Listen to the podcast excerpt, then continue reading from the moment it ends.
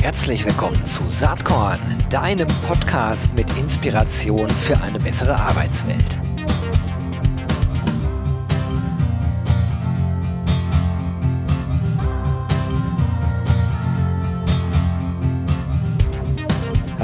Hallo und herzlich willkommen zum Saatkorn Podcast. Ich freue mich heute wirklich ganz besonders. Ich weiß, ich sage das oft, aber heute habe ich äh, gleich äh, zwei Gründe, warum das so ist. Erstmal ist das Thema total spannend für jeden der und jede äh, Person, die im HR-Bereich unterwegs ist. Es geht nämlich um zukunftsorientiertes Kompetenzmanagement. So wird man das wahrscheinlich auf Deutsch ausdrücken. Neudeutsch sagt man dann Reskilling und Upskilling. Begrifflichkeiten sind vielleicht auch gar nicht so wichtig. Fest steht, das Thema ist ganz, ganz relevant und wir haben hier bei Saatcon noch gar nicht drüber gesprochen. Also das ist super ehrlich gesagt noch viel besser finde ich, dass ich mit meinem Ex-Chef heute sprechen darf. Es ist nicht der direkte Ex-Chef, sondern schon ein paar Stationen davor gewesen. Aber es ist niemand Geringeres als der Vorstand Personal der Bertelsmann SE, Dr. Immanuel Hermreck. Immanuel, ganz herzlich willkommen. Ich freue mich, dass du heute hier mit am Start bist.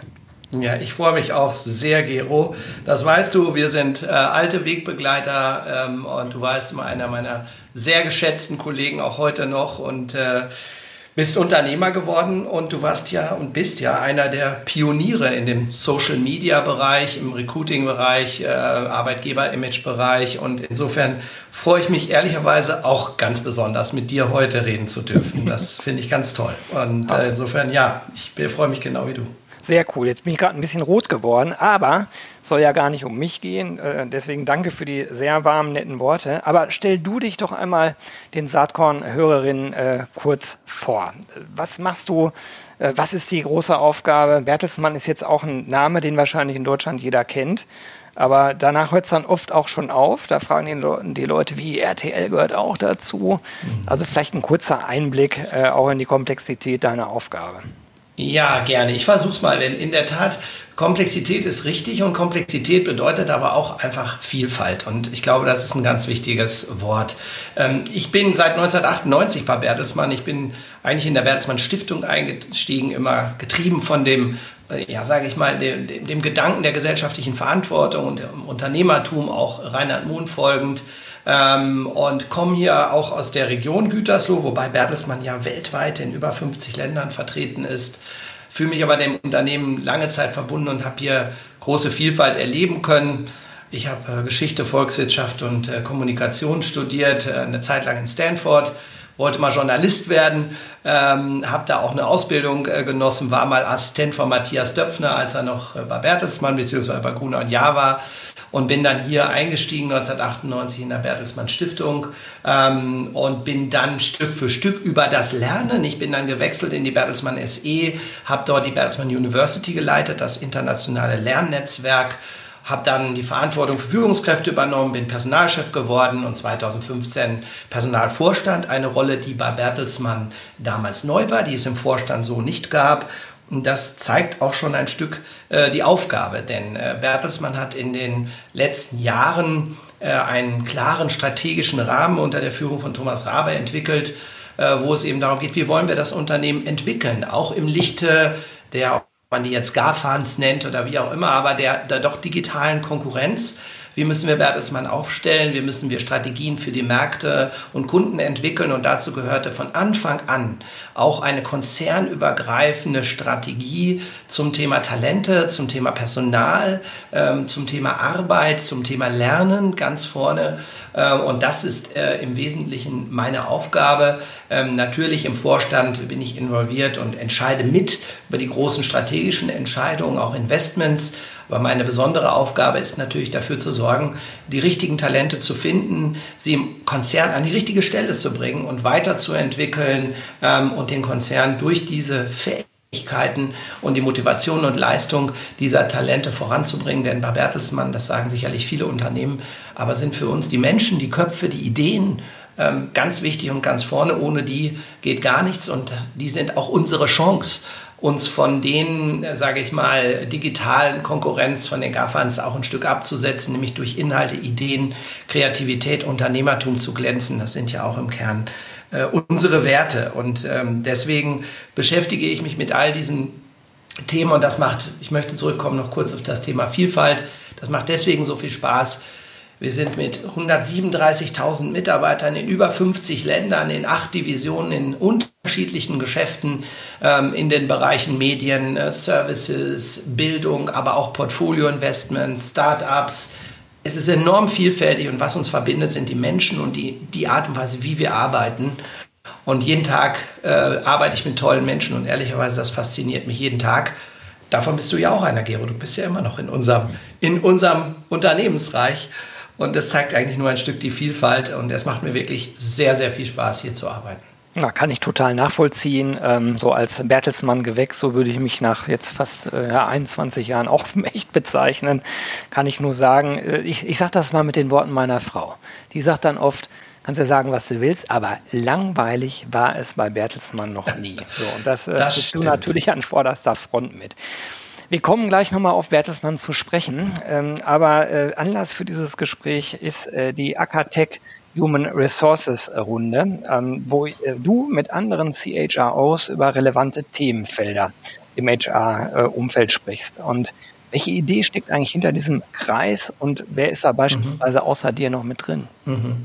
Das ist wirklich ein ganz toller Kreis, der äh, 2014 ins Leben gerufen wurde, und zwar von der Deutschen Akademie für Wissenschaft und Technik, der AKTEC und äh, die Jacobs Foundation hat damals diesen Human Resources Kreis, also vor sieben Jahren, ins Leben gerufen. Da sind Personal, die Personalvorstände der DAX-Unternehmen drin. Ein Stück sind wir da, sage ich mal, gehören ein Stück dazu. Äh, und da ging es sehr früh schon darum, eben schon vor sieben Jahren, äh, die digitalen Trends und die digitalen Herausforderungen auch ähm, zu antizipieren und dafür Lösungen zu entwickeln. Und zwar zusammen mit der Wissenschaft, denn dafür steht Arcatec natürlich, und hochkarätigen Unternehmen, die hier äh, eine Rolle spielen. Und deswegen sind dort aktuell sind 21 Vertreter aus der Wirtschaft und der Wissenschaft äh, Mitglied in diesem HR-Kreis.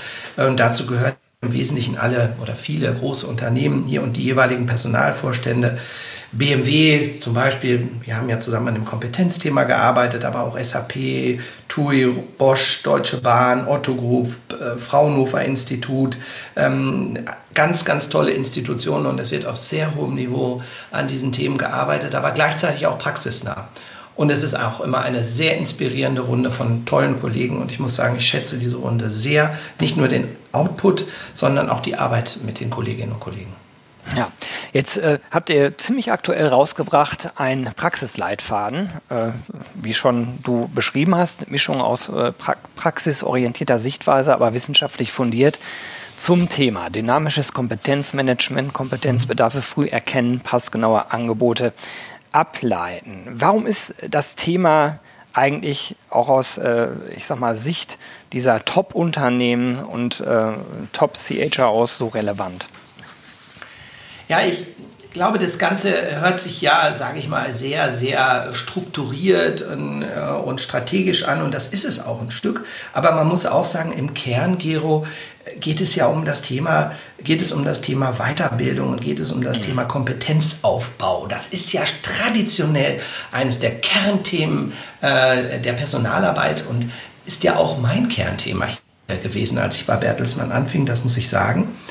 Aber es war natürlich immer ein Stück starr. Es war immer ein Stück getrennt von betrieblicher Weiterbildung, persönlicher Weiterbildung. Und das Thema Strategie war immer noch mal ganz woanders und weit weg.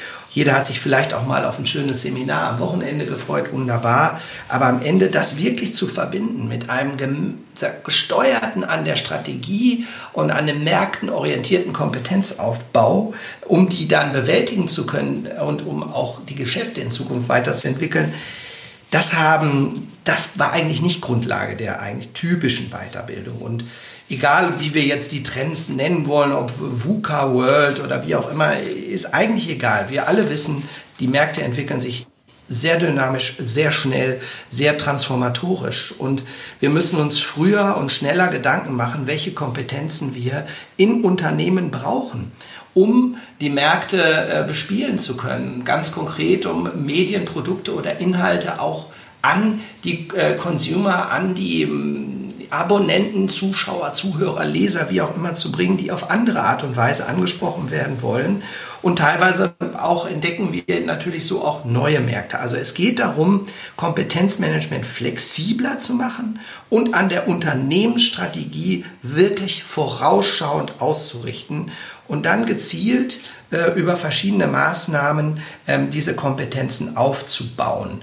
Und äh, da geht es kann es um technologische Kompetenzen gehen. Bei uns haben wir begonnen mit dem Thema äh, Data, künstlicher Intelligenz, Cloud, zu sagen, diese Kompetenzen brauchen wir. Wo sind sie? Wo müssen wir sie ausprägen? Wo müssen wir sie fördern?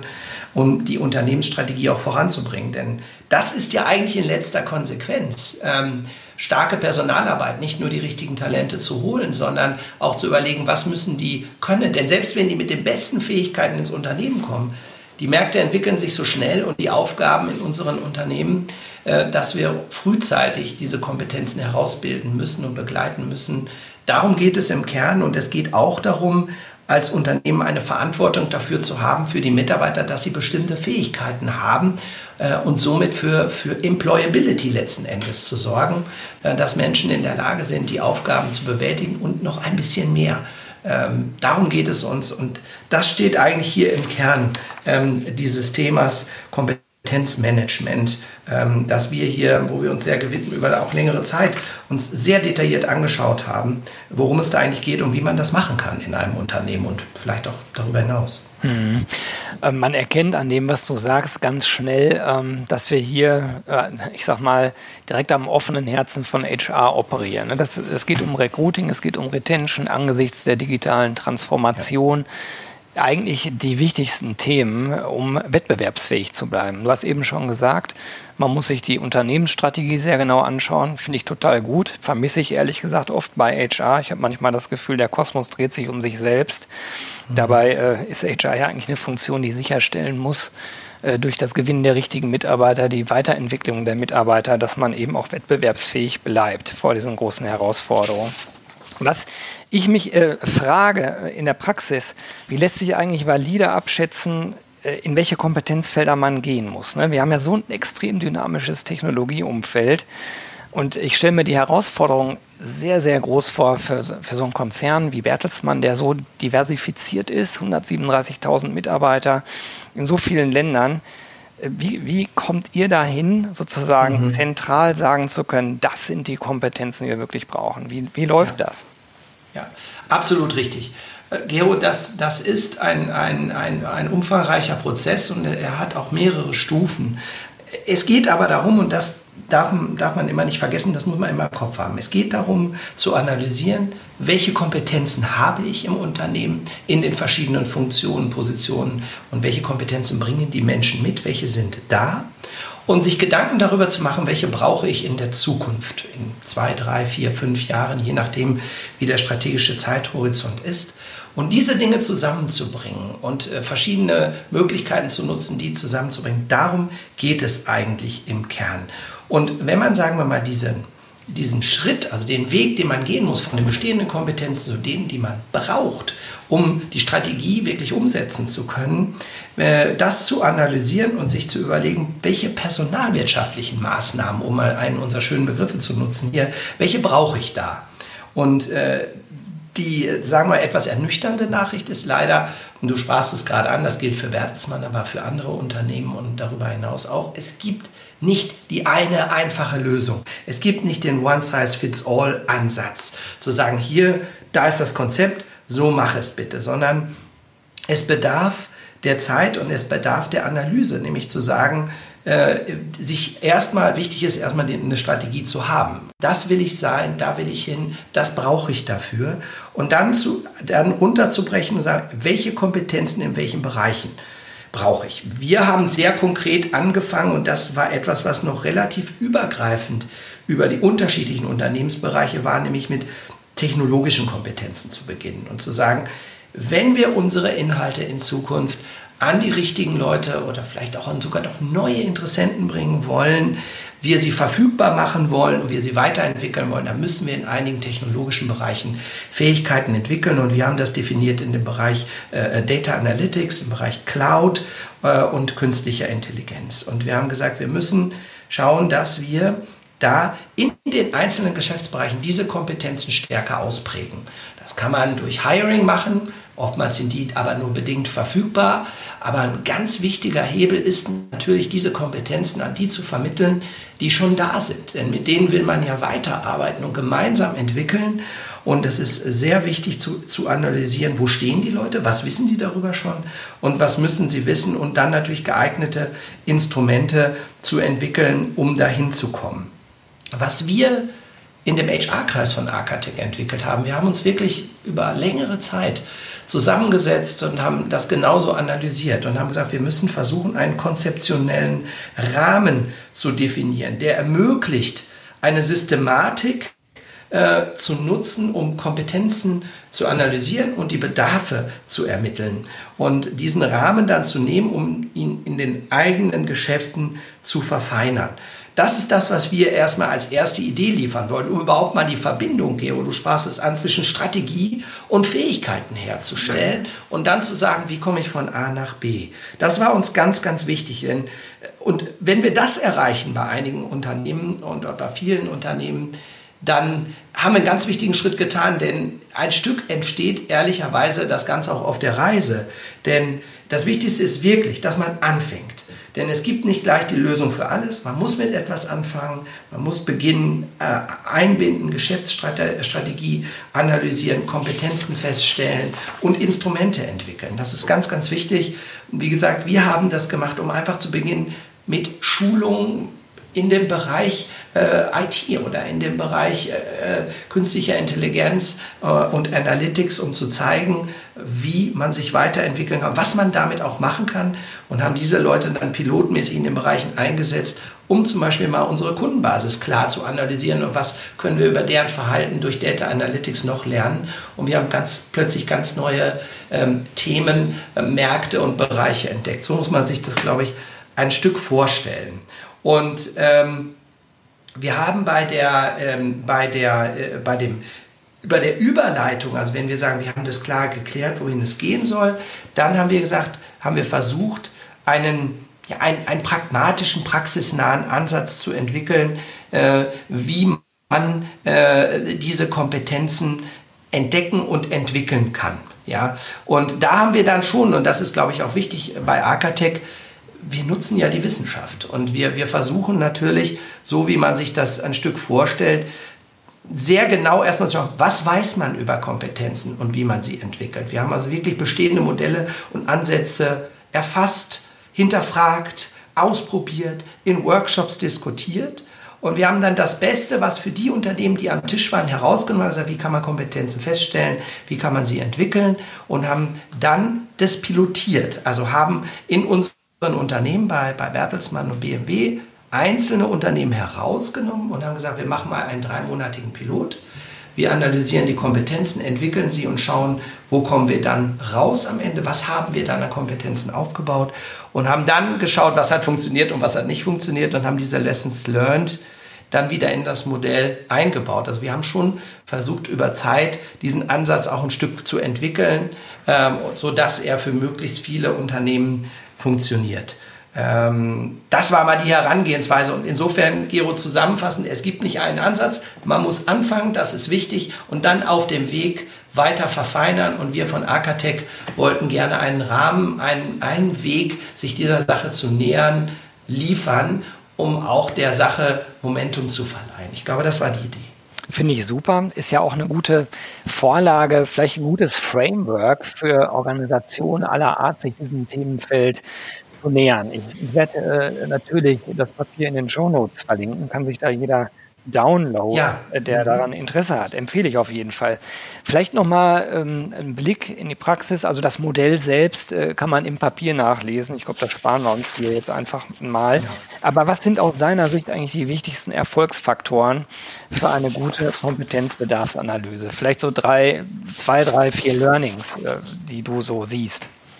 Ja, ich glaube, was, was, was wichtig ist, ist erstmal an, an erster Stelle zu sagen, ich muss erstmal sicherstellen, dass es eine Akzeptanz und auch eine Unterstützung für diesen Ansatz gibt. Das heißt, es ist ganz wichtig, verschiedene äh, Ebenen im Unternehmen oder in der jeweiligen Organisation, Organisation einzubinden. Denn natürlich die Frage, welche Strategie verfolgen wir, wie wollen wir sie erreichen ähm, und da eine Möglichkeit, nämlich mit der Kompetenzbedarfsanalyse anbieten zu können, dafür muss man sich Backup besorgen. Dafür muss man diskutieren, insbesondere im Top-Management, aber auch im breiteren Management, ähm, dafür zu sorgen, dass die Leute dahinter stehen. Und dazu gehört auch durchaus äh, fachübergreifend und multidisziplinär vorzugehen. Dazu gehört nicht nur die Geschäftsführung, dazu gehören vielleicht auch spezielle Fachbereiche, breitere Führungskräfte. Dazu gehören aber natürlich auch Betriebs- und Sozialpartner. Äh, denn in der breiten äh, Fläche muss es eine Akzeptanz dafür geben, dass es sich lohnt, diesen Schritt zu machen und dass es sich lohnt, etwas zu lernen, weil es einen voranbringt und das Unternehmen voranbringt. Also ich glaube, ganz wichtig, Akzeptanz und Unterstützung sind entscheidend und die Leute müssen verstehen, hier geht es nicht um ein Add-on, oh, da kann ich noch ein bisschen Weiterbildung machen, sondern es hat ganz enorme Relevanz für die Entwicklung des Unternehmens. Das Zweite ist wirklich nicht starr vorzugehen, sagen, oh, jetzt habe ich einmal ein Modell entwickelt, jetzt wird es aber auf jeden Fall reingehauen, sondern man muss dynamisch und iterativ vorgehen. Man muss dafür sorgen, zu beginnen und immer wieder auf dem Weg, nicht umsonst haben wir das ganze Jahr kreislaufartig dargestellt, ähm, zu entwickeln und iterativ zu überprüfen, kommt man wieder am Anfang an und sagt, habe ich die Kompetenzen richtig analysiert? Was kann ich da vielleicht noch ändern? Was muss ich anpassen in einem Unternehmen? Und dann die nächste Runde zu gehen.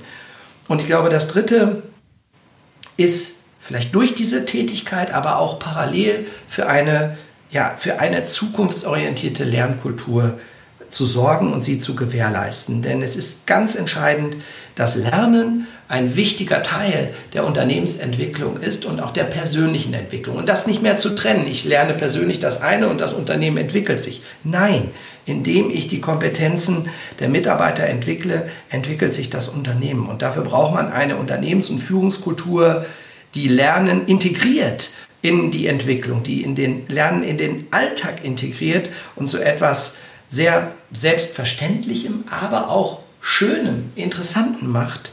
Ähm, und das ist, glaube ich, ganz, ganz entscheidend. Das muss natürlich von der Führung äh, durch das ganze Unternehmen getragen werden. Ja, und zurück zu Punkt 1, das wird nicht an einem Tag gehen, das ist ein Prozess. Aber man, wenn man einmal diesen Kreislauf durchläuft und sieht, wie Leute lernen und etwas bewegen, dann macht das Spaß zuzuschauen und dann sieht man auch, wie das Unternehmen äh, sich entwickelt, wie die Themen sich entwickeln und wie Leute Spaß daran haben. Und dann kreiert man wie so ein, ja, wie so ein Schwungrad. Äh, irgendwann läuft das richtig und ähm, das braucht aber eine Weile. Da muss man Mut haben und einfach machen. Einfach machen. Erinnert mich jetzt äh, irgendwie zufälligerweise auch an Reinhard Mohn. ähm, aber das nur am Rande. Gibt es irgendeinen Kardinalfehler, wo du sagst, also wenn man sich diesem Thema widmet, bitte das am Anfang nicht tun? Ja, ich glaube, es gibt, es, gibt, äh, es gibt zwei, drei Dinge, die auf der einen, die man nicht tun sollte, aber wo man doch sehr geneigt ist, sie zu tun. Und das eine ist am Anfang einfach zu sagen, Mensch, das ist alles so komplex. Ich weiß gar nicht, wo ich anfangen soll. Und die wollen das gar nicht alle sofort. Und da muss ich das immer erklären. Und also auf keinen Fall den Kopf in den Sand stecken. Weitermachen. Am Anfang ist es zäh. Und die Phase, da muss man durch und äh, es weitermachen. Also bitte locker bleiben, weitermachen, nicht den Kopf in den Sand stecken, obwohl es viele Einladungen dazu gibt, äh, es sein zu lassen. Ich glaube, das ist ganz klar. Und das Zweite ist schon, dass man, ähm, sage ich mal, die konkreten Ziele nicht aus den Augen verliert. Also dass man immer wieder den Abgleich auch macht zwischen ja, also Strategie und Marktumfeld äh, und dem, was man, was man vermitteln möchte ähm, und was man voranbringen möchte. Also wirklich klar im Fokus bleiben, denn auf dem Weg möchte man plötzlich ganz viel machen und ganz unterschiedliche Dinge, ähm, dann, dann wird das, glaube ich, schwierig. Also Fokus ist entscheidend. Und vielleicht drittens noch, und das ist auch für uns als Personaler, aber auch für viele andere immer gern gesehen, na ja, das ist ja so ein Weiterbildungsthema, das schieben wir jetzt immer mal in die HR-Ecke. Das ist ja nichts Schlimmes, nicht, dass ich da falsch verstanden werde, aber das bedeutet immer zu sagen, ja, das machen die Personaler, da bin ich raus. Nein, das Thema Kompetenzaufbau ist ein Thema äh, aller Manager, es ist ein Thema der Fachbereiche, der Sozialpartner, es müssen alle mitmachen. Sonst funktioniert das nicht. Und ich glaube, das ist sehr, sehr wichtig, sich da nicht auseinanderdividieren zu lassen. Mhm. Das geschieht auch gerne, aber darauf muss man auch achten. Ähm, klar, jeder hat eine Verantwortlichkeit in dem Prozess, aber den Aufbau der Kompetenzen, den muss man gemeinsam voranbringen und auch gemeinsam tragen. Ja, aus einer äh, Geschäftsführungsperspektive, ähm, die ich ja heutzutage habe, kann ich dem nur beipflichten. Und ähm, äh, die Versuchung sozusagen aus einer Geschäftsführungsperspektive zu sagen, ja, da kümmert sich ja HR, darum muss ich nichts machen, die ist natürlich umgekehrt auch hoch, muss man sich auch immer wieder an die Nase fassen und sagen, das ist wirklich wichtig, auch für den eigenen Verantwortungsbereich, der ja dann deutlich kleiner ist als so ein Gesamtkonzernkonstrukt, wo vieles dann äh, aus der Ferne immer so abstrakt wird. Da wird es dann auf einmal ganz konkret.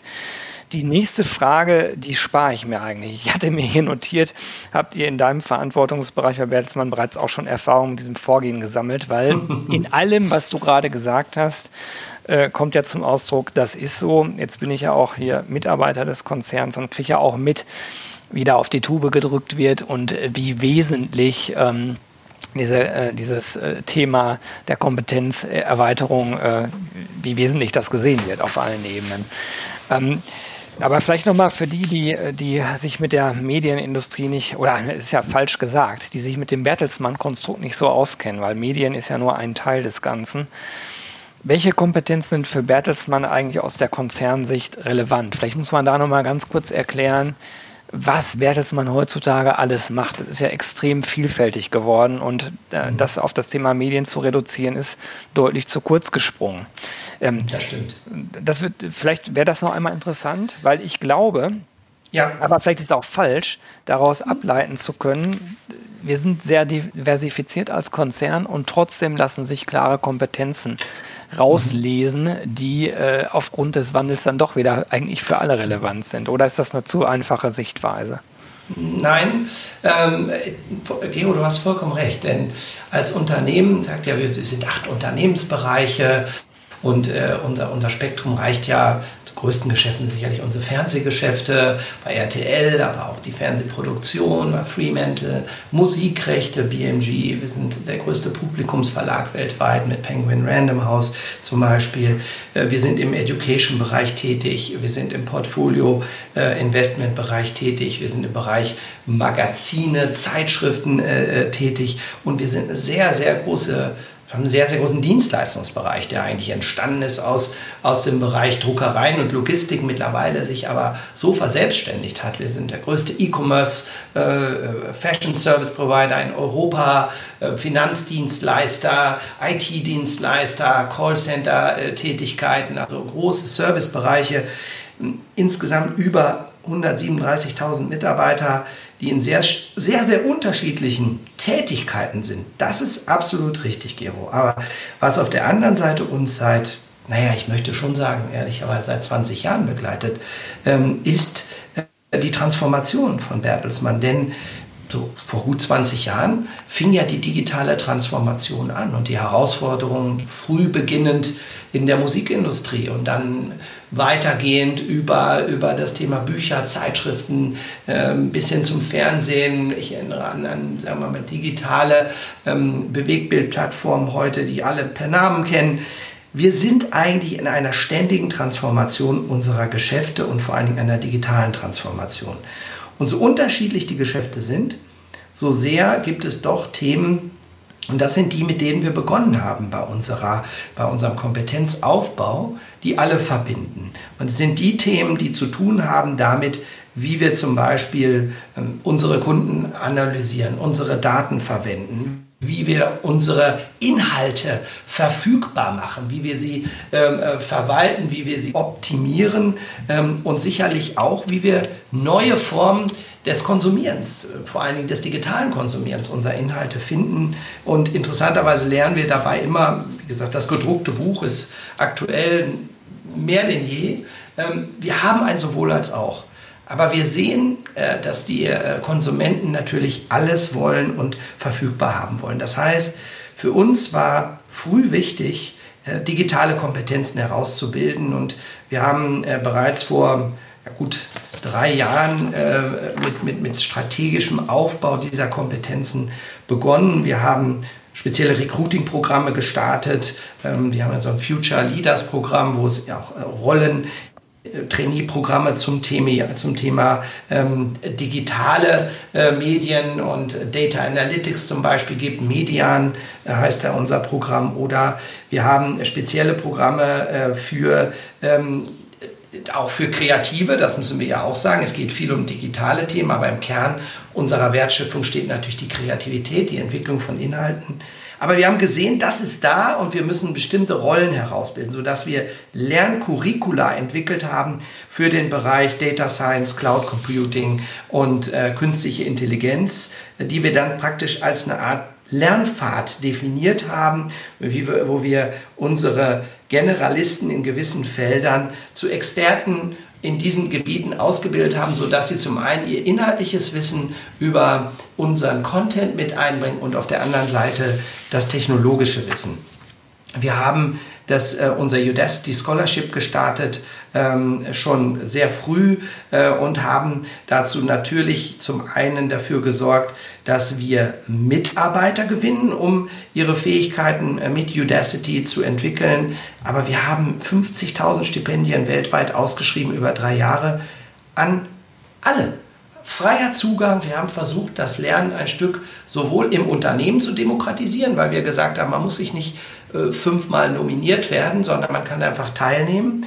Ähm, und äh, auf der anderen Seite auch darüber hinaus und haben übrigens tolle Talente weltweit auch nochmal entdeckt, die sich da eingebracht haben. Weil wir haben das versucht einfach zu öffnen ähm, und haben dabei sehr, sehr viel gelernt und haben äh, mittlerweile ja auch schon in unserem, in, in unserem Unternehmen eine Menge Kollegen, die ein Nano-Degree bei Udacity gemacht haben und dadurch beweisen konnten, dass sie etwas Besonderes können und äh, entwickelt haben. Wir haben Plattformen entwickelt, wir haben eine Tech and Data Community mit mehr als 1000 äh, Kolleginnen und Kollegen. Jetzt aktuell habe ich gestern mir die Zahl nochmal angeschaut, die Ideen austauschen, Projekte austauschen, äh, die Software Solutions erarbeiten. Also wir haben versucht, dieses Thema, wie ich eben sagte, äh, ja als einen inhärenten Teil der Unternehmensstrategie, aber auch des täglichen Unternehmenslebens zu machen. Und ich glaube, das ist uns gelungen, weil, wie gesagt, es steht im Zentrum von Bertelsmann, unsere Inhalte mit Technologie äh, an die richtige Stelle zu bringen. Das ist für uns ganz entscheidend. Und das schon seit sehr, sehr vielen, seit 20 Jahren, aber richtig strategisch und klar machen wir das jetzt seit drei, vier Jahren. Naja, ich finde das mega cool und musste eben ein bisschen schmunzeln, weil diese Udacity äh, 50.000 Chancen-Initiative, die ja sowohl intern, konzernintern als auch extern, wie du geschildert hast, ausgerollt wird, weil das natürlich auch indirekt äh, wieder ein Recruiting-Thema ist. Ne? Also, und auch ein Employer-Branding-Thema. Das sind so die Themen, aus denen ich ja eigentlich komme und ich sehe die Verknüpfung an der Stelle sehr, sehr stark. Ich glaube, dass Weiterbildung immens viel damit zu tun hat, wie ein Arbeitgeber äh, in seiner Attraktivität wahrgenommen wird. Ähm, und das wird in Zukunft, glaube ich, noch viel mehr werden. Also da, da ist Bertelsmann, das kann man, glaube ich, ruhig mal so sagen. Du sagst es jetzt nicht, aber ich darf sagen, äh, ein Vorreiter, und da bin ich auch stolz drauf, ähm, zu Bertelsmann dazuzugehören. Das ist schon cool. Und äh, ich habe eine ganze Reihe von Mitarbeiterinnen und Mitarbeitern, die auch äh, diese Nano-Degrees machen. Ich unterstütze das natürlich auch entsprechend. Ja, ähm, das ist toll. Und es ist auch eine Frage der gesellschaftlichen Verantwortung, Gero. Ne? Es ja, klar. Ein Recruiting-Instrument, aber auch zu zeigen, wir zeigen uns verantwortlich, nicht nur Mitarbeiter ähm, weiterzubringen, sondern auch gesellschaftlich Employability in die Gesellschaft Employability in der Gesellschaft zu fördern, in den Communities, in denen wir unterwegs sind, war auch ein wichtiger Aspekt. Allerletzte Frage, die ich gern mal frage. Ähm, Hast du irgendeinen Inspirationsvorschlag? Ein Buch, äh, einen Film, ein Magazin, irgendwas, wo du sagst, das könnte interessant für die Hörerinnen und Hörer sein. Äh, zumindest war es für mich, Emanuel, interessant. Schaut euch das doch mal an. Gibt es da irgendwas? Ja, das ist eine gute Frage. Ich denke, ähm, ich, ähm, ich lese relativ viel. Ähm, was ich aber ich lese eher, sage ich mal, äh, so gesellschaftliche Themen und ich lese sehr viel Zeitung online und so weiter. Ähm, ich ziehe, ja ganz ehrlich, manchmal, also ich, den Economist zum Beispiel, ganz oldschool teilweise blättern, lese ich, weil da sind manchmal die Stories etwas kompakter und anders dargestellt. Also ich würde raten, mal nicht nur die Medien aus Deutschland zu nutzen, sondern Medien über Deutschland und über Europa, äh, um ein bisschen stärker inspiriert zu sein, wie wir uns weiterentwickeln müssen. Ähm, das können aber ganz unterschiedliche sein. Vielleicht spontan, Gero, du fragst Super, spontan, ganz, ganz herzlichen Dank. ähm, werde ich auf jeden Fall natürlich auch in die Shownotes mit aufnehmen. Du, das war mir eine ganz, ganz große Freude, dass äh, du dir heute Zeit genommen hast. Ich glaube, das äh, Gespräch an sich, was du gesagt hast, war schon inspirierend äh, genug. So viele interessante Elemente da drin. Ganz, ganz lieben Dank. Das war Dr. Emanuel Hermreck. Er ist Mitglied des Vorstandes der Bertelsmann SE und dort für den Bereich Human Resources zuständig. Ganz lieben Dank, Emanuel, und bis bald. Lieben Dank, Gero. Es hat mir riesen Spaß gemacht. Bis bald.